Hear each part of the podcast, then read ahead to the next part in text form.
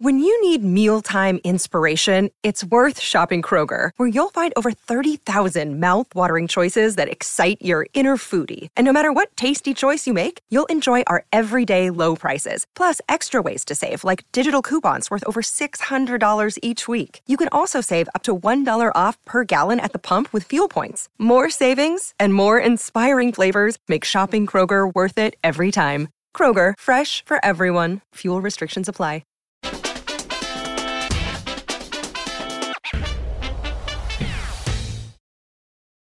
Good afternoon and welcome to the Real Vision Daily Briefing. My name is Andreas Steno and I am finally back safe and sound from the Caribbean islands. And I'm basically buzzing to go live here on the 17th of November. Markets are actually still holding up all right despite all of the recession chatter. And therefore, we're going to ask the question today whether a soft landing is still a possibility. And uh, with me to discuss that question, I have a great trader, a great friend, and a great looking guy. So, Tony Greer, welcome to the show.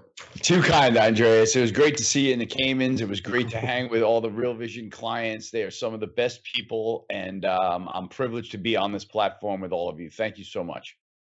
You're welcome, Tony. And it was great fun at the Caymans last week. But before we get to that question on the soft landing, I uh, want your take on a market that you trade a lot. I know we've seen a pretty bearish price action in oil today.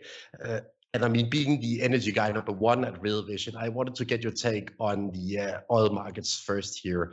What's your take on the price action? It looks bearish to me. Yeah, you know, I got you have to say, um, Andreas, that technically speaking, WTI had a couple of chances to reverse, um, you know, the move off of the highs and you know and start attacking the highs again, and it was not able to do that. Right, it failed at the moving averages in the low 90s um, when we saw that high of the range last week. This week, I think that it's responding to the credit markets, quite honestly.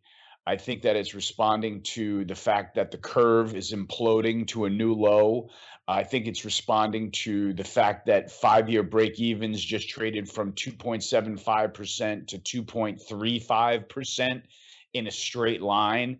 I mean, I feel like the economy is saying that, or the bond market is saying the economy is getting hit with so many rights, it's begging for a left at this point. So I think that that's what the weakness in oil is in. Um, I do. It does look like a chance for a technical, a bit of a breakdown where we could trade into the 70s. I don't think it's going to be a hellacious spill because we still got that situation where there's just not a big speculative position in oil. Certainly not to the long side. If anything, I would say that the book is probably tilted to the short side with everybody trying to play, you know, the economic weakness that continues to manifest itself on the screens. Um, what do we get today? We got today, we got housing starts. We're in line. Month over month was another miss for housing starts, minus 4%, expected minus 2%.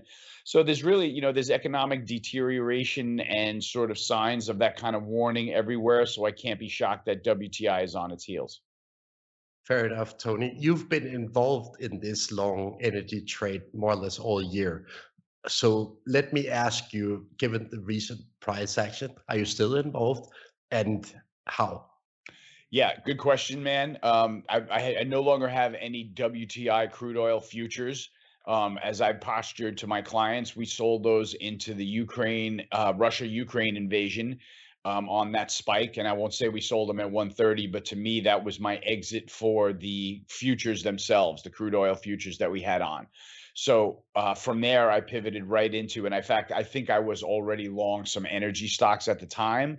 That is the tactical trade, uh, the tactical gift that keeps giving, in my opinion, Andreas. So, yeah, when they're ending the year up 65, 70%, I'm going to stay in them down the stretch and see how they go across the finish line, unless there's a major breakdown in crude oil or in um, you know the energy stock indices uh, excuse me energy stock etfs let's call them but you know, I don't try to outsmart the market, Andreas. I leave my trailing stop below the markets, and when the market gods come and get me, they come and get me, and I get out, and that's it. Tony, you've been involved in the refiners trade a lot this year as well. So let's get an update on whether you still like that trade. I think that's going to be, you know, whether or not uh, you know, E&P and oil services can hold up, I think that that's going to be a sort of linchpin sector for now, Andreas, in the energy markets because the crack spread does not want to give in from you know around 35 which is you know where it seems to be the price that it's hovering around for the last several months. It likes this level around here i think it's testament to the fact that you know diesel fuel is still in very short supply extremely tight. Um, global oil demand is now back to where it was before covid levels. So you know it's hard to make a case via energy demand that the global economy is weakening weakening right? We're probably going to see signs of it all over the place but i mean here in the states and certainly in europe and probably some other countries we've already seen it in china but amazingly oil demand doesn't seem to be backing off so that's why i don't generally throw in the towel right now on the energy trade or the oil trade i still think tactically that those sectors like refiners where their margin is just really expanded from historical levels and with oil demand being right there, they're set up for really good success in the earnings department. So, you know, as long as they continue to play that stewarding their stock price game, um, where they're beating expectations, they're run, running at really high capacity, they're running at massive, like 3 million barrel a day throughput. Big ones are like Marathon Petroleum. Um, you know, and they play the same game about buying their stock back and increasing their dividends. So, you know, down the stretch with a lot of other sectors really beat up on the year, I, I still think that the energy stocks are going to come out on top. And I think they're going to come out just fine, to be quite honest with you. Tony, both of us joined the Real Vision event at Cayman Islands last week, and it honestly didn't feel like a recession there, to be honest, right? So, what do you make of this discussion on whether we can still get a soft landing with a strong demand for energy, etc.? That's a great point, uh, Andreas. You and I were uh, sharing some really nice time uh, out on a catamaran. You know, we had taken off from the Kimpton Seafire Resort, and that's probably not a great vantage point for a global recession, right? With a glass of champagne in our hand at 11 o'clock in the morning. So um, I would say, you know, are we going to be able to hit a soft landing? You know, I, I kind of have to let the markets tell me whether I can, whether we're going to do that. I'm really not an economist. I try not to uh, I not to try not to be fatalistic about the Federal Reserve, even though uh, I do believe that really they Jerome Powell comes out and sounds really unclear sometimes and does not breed confidence in what he's doing. Um, I try not to get too terminally um, bearish on their options.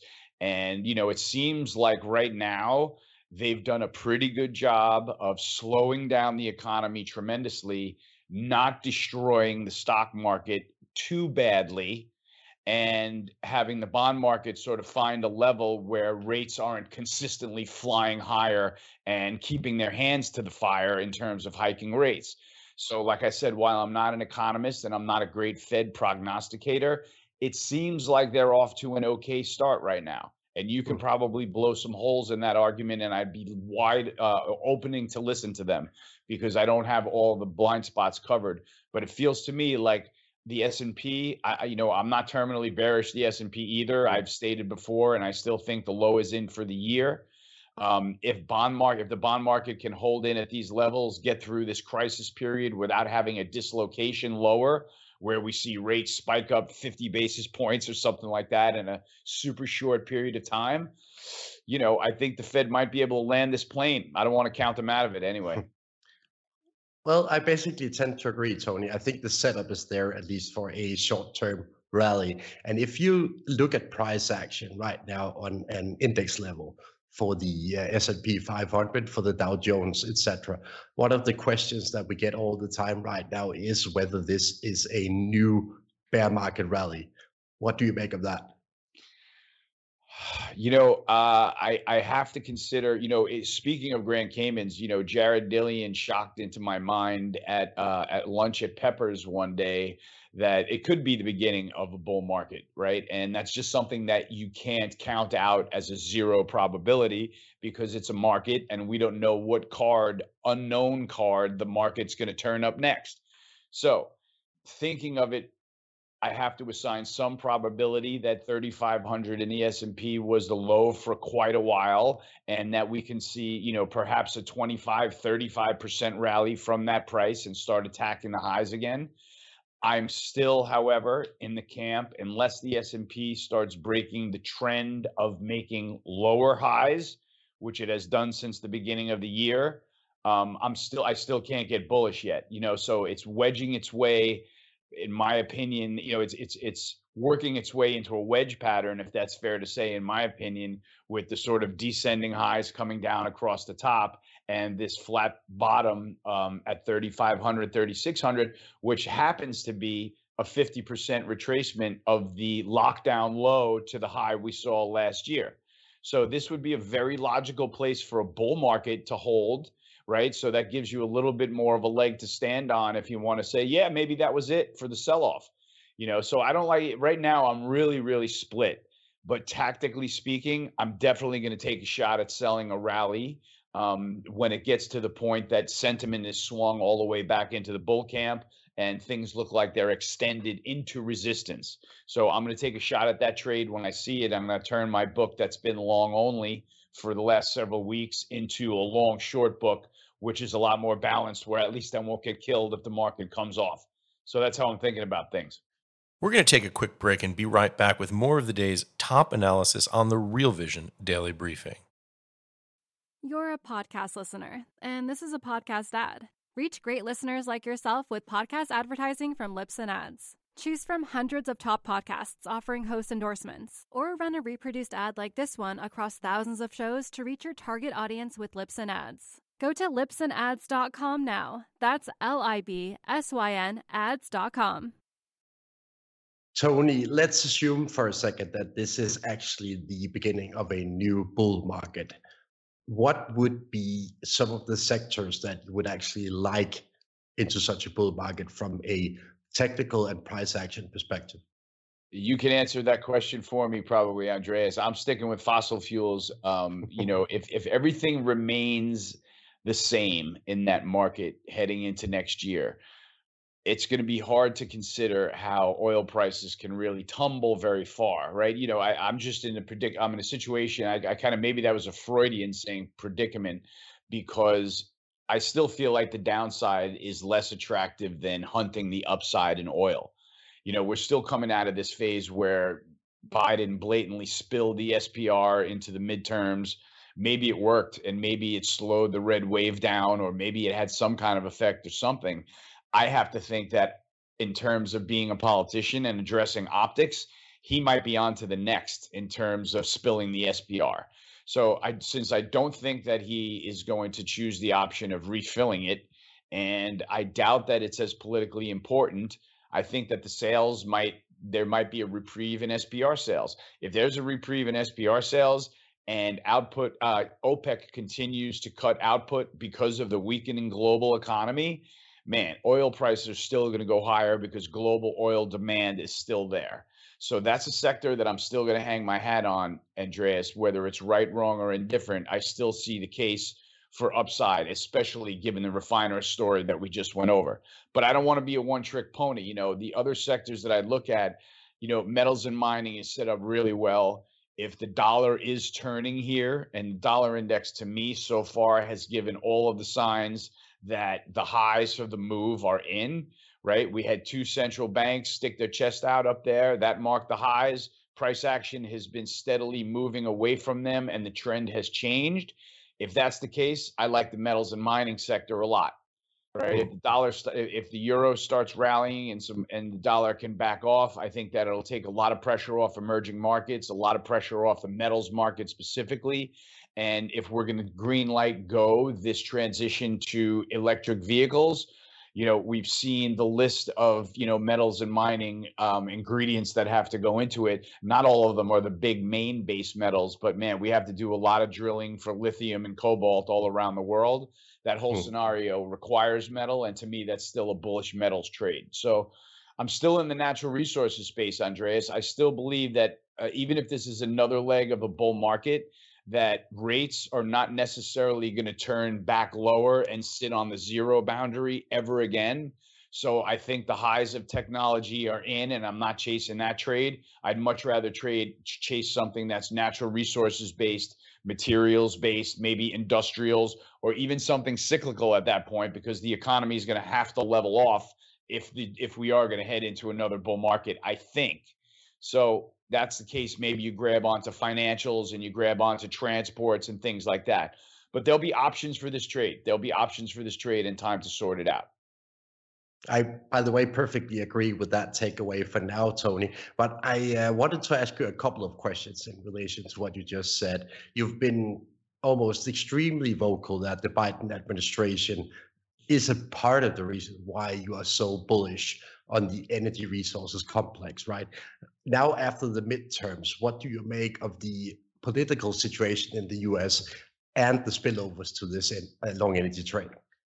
So I, I've discussed that a lot, and this is my own opinion of reading the situation. I think that even with Republicans taking the House of Representatives, I, I don't think that that changes the political push towards you know back you know electric vehicles right? I still think that there the war on fossil fuels is likely to persist even through even if there's a change all the way up to the white house i think that it may take you know the green energy movement feels like it's happening and and probably should happen at some level just not at the speed and the pace that they're trying to push it at right now because we as you can see we've got a lot of uh, there's a lot of risk associated with that so if the green movement is something that should probably live through you know, whatever 8% inflation we're living through now, you know, it looks like it didn't, the, the political pendulum certainly didn't stop when we hit 8% inflation on the move to electric battery power, right? You know, that's still happening. Those plans are still in motion. And I think if that's going to be the case, I don't know politically that, you know, that's the top of the agenda item if the, you know, if our politics gets more balanced with a little bit more conservative input. You know, I still think that there's a lot more pressing issues that I don't want to go into because they're too political, um, but a lot more pressing issues than, you know, whether or not the, you know, green movement is causing inflation in the energy markets and whether or not people can deal with that. I just don't know that we're there yet. And so I think that I can stay with the uh, the energy trade. I really can. The second question I have in relation to what you just said is the move that we've seen in the US dollar. Uh, I'm basically born and raised in Europe, so every time the dollar weakens, as we've seen over the past couple of weeks, it makes life easier for me from an energy perspective, right? Because I buy my energy in dollars by the end of the day. How important is this dollar move to your long energy view? You know, that's such a good point, Andreas, because you you you remind me that it plays into the economy as well as the trade right even though you know the currency is bouncing and you know it makes things a little bit easier on you and you know and therefore by scale other economies that are trading in other currencies right? A weaker dollar you know props up their currency a little better and you know gives you a feeling of like okay you that's loosening the belt a little bit for you. So you can see how that feeds into the economic picture which is one that i really hadn't considered very much. Um, you know, if that helps things, then maybe, you know, we have seen maybe they get a chance to pivot a little bit easier away from hiking rates. Um, that's the European side of the equation, I would say. It still feels like over here, given Bullard's comments today, which I thought were, you know, as hawkish as as you could be, um, saying blatantly that policy is not restrictive enough, right? Using the word restrictive um, to fight inflation and that rates need to go higher.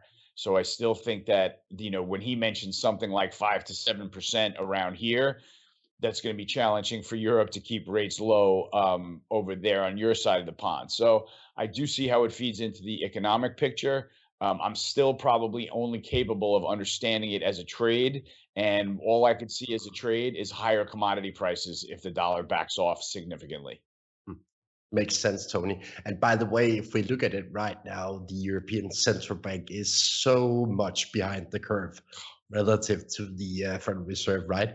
And exactly. I think the best hint that we can get of a complete decoupling of the global cycle is if you look at the 10 year bond yield from China and the US, basically in opposite directions right now. So, I mean, everything is torn apart when it comes to the uh, global cycle.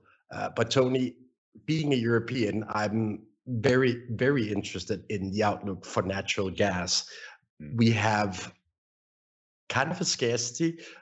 Currently, we have enough storage, but we are basically in the hands of Mother Nature for this winter in Europe when it comes to natural gas. So, what do you make of the latest price action in natural gas and sort of the spillovers to the uh, oil complex? Yeah, you know, I'm I'm really observing natural gas right now, Andreas. I don't have any risk on associated with natural gas. To me, the, the the you know the main story, obviously, as you said, and you were early to, was that they have enough storage for this uh, winter. It looks like, um, you know, unless Mother Nature really turns, you know, incredibly cold on them. Um, so the story will be, you know, between Europe and what Russia unfortunately decides to do, you know, ahead of next winter. So I think that the you know the Dutch TTF chart tells the story where the you know the crisis for uh, for now is certainly over. You know we're back down to you know uh, less unreasonable um, multiples of Dutch TTF gas prices and less unreasonable levels of um, European electricity levels. When I look over at U.S. natural gas, I see a chart that is definitely broken. That you know, is not making any headway in terms of uh, stopping the curl over towards four dollars. That looks like it's coming, and that's a pretty strong read that I have. But I don't want that that that trade gets sort of knocked out of the box for me when it has so much geopolitical risk, right? I'm not going to, even though natural gas, gas chart looks terrible, I'm not going to go ahead and short it because I'm a headline away from getting my brains blown out, and I don't really like that feeling. So you know, I'm, I'm from a uh, spectator's perspective. Like you said, you know, it's going to be up to how Mother Nature feels this winter and how, you know, unfortunately Putin feels next spring, summer, when Europeans are probably trying to refill their supply again. And we'll see if there's enough there to not drive the price back up to $8, right? That's the only view that I can think of right now. We're going to take another quick break and be right back with more of the day's top analysis on the Real Vision Daily Briefing. You're a podcast listener, and this is a podcast ad. Reach great listeners like yourself with podcast advertising from Libsyn Ads. Choose from hundreds of top podcasts offering host endorsements, or run a reproduced ad like this one across thousands of shows to reach your target audience with Libsyn Ads. Go to libsynads.com now. That's L I B S Y N ads.com. And I mean, to me, Tony, there is basically a 0% probability that Europe will be able to import any natural gas at all from Russia next year. Uh, but enough about natural gas because uh, I wanted to play a uh, soundbite for you from a discussion between Raoul Pal and uh, Juliette Declercq from France on the possibility of a soft landing for the US economy, but also for the global economy. And quite interestingly, we have to call up a Frenchman to find someone willing to back up that soft landing uh, narrative. So, Tony, let's listen to it and uh, get back to that discussion. She's a great one to ask. Let's hear it.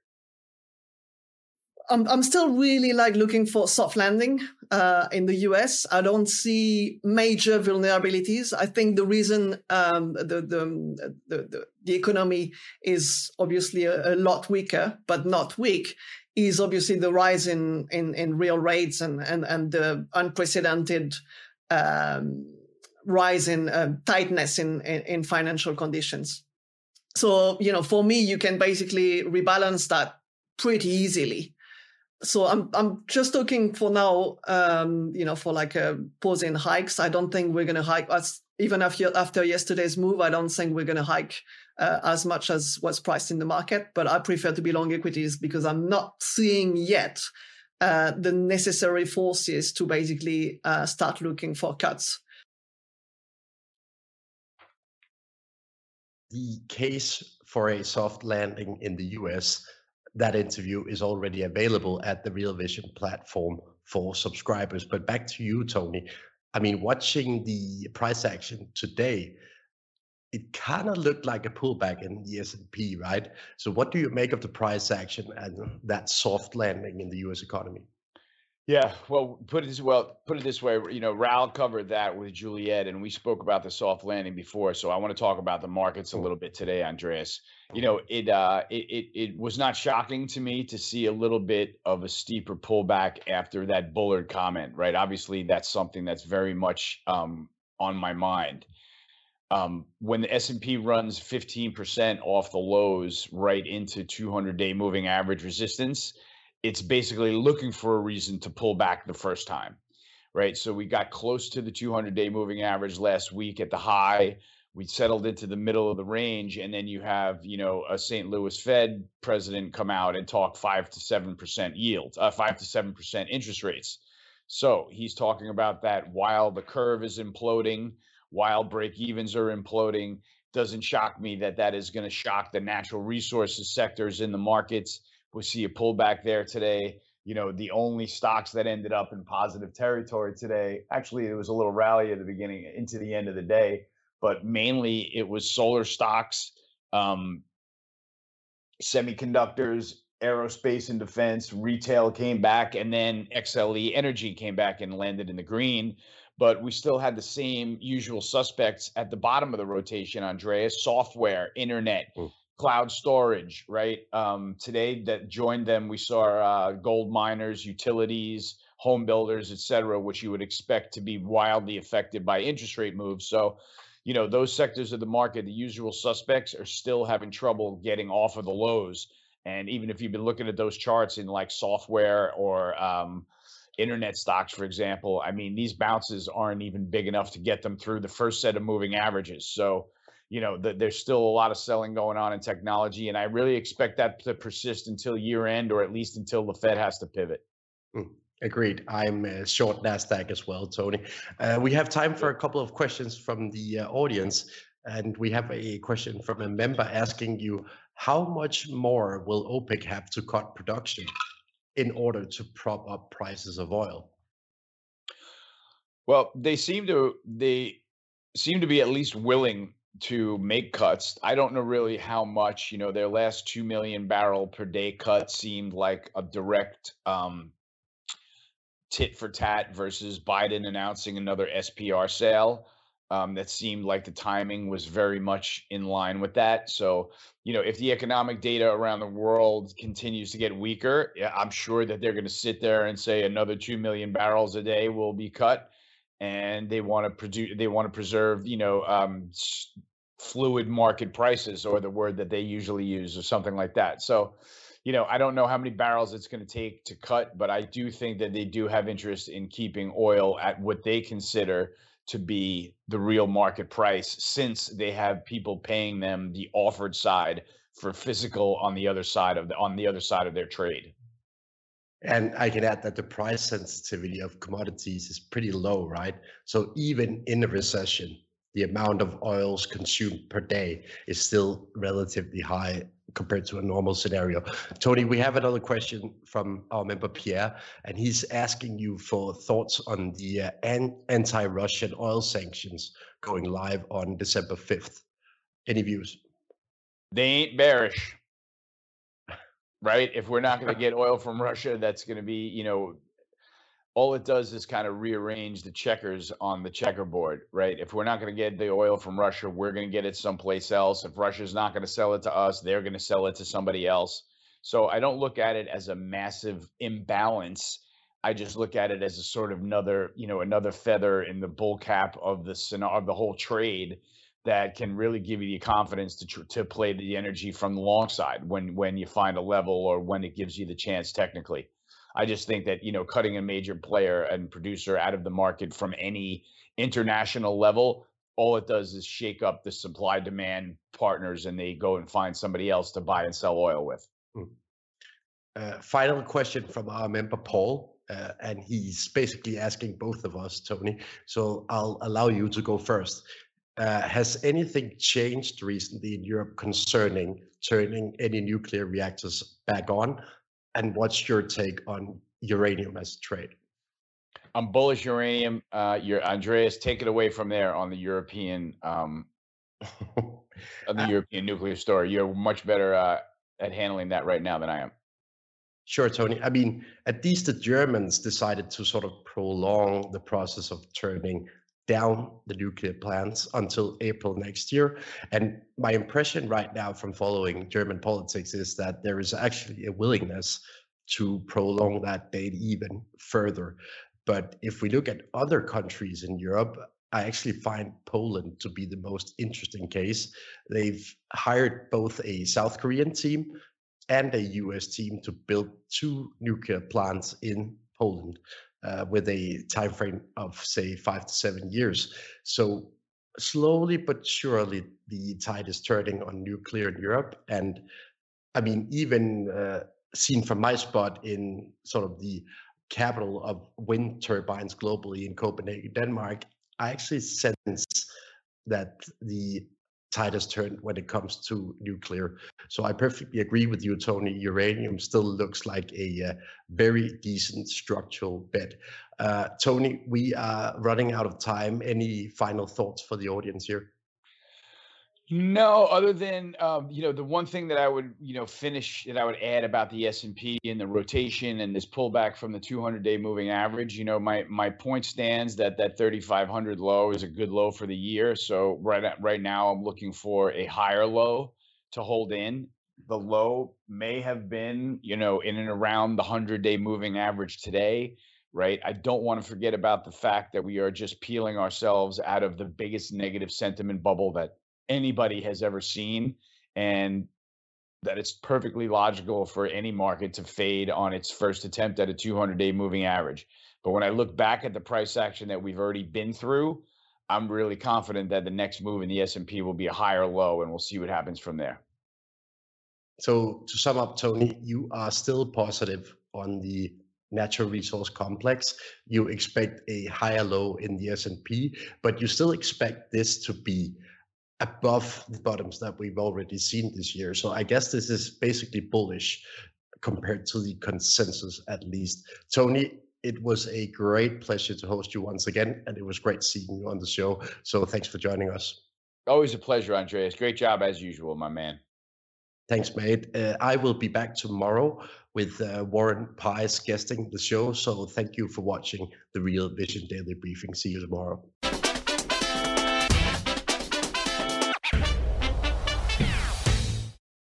What's up, revolutionaries? Thanks for tuning in to the Real Vision Daily Briefing. For more content like this, head over to realvision.com and get unfiltered access to the very best, brightest, and biggest names in finance.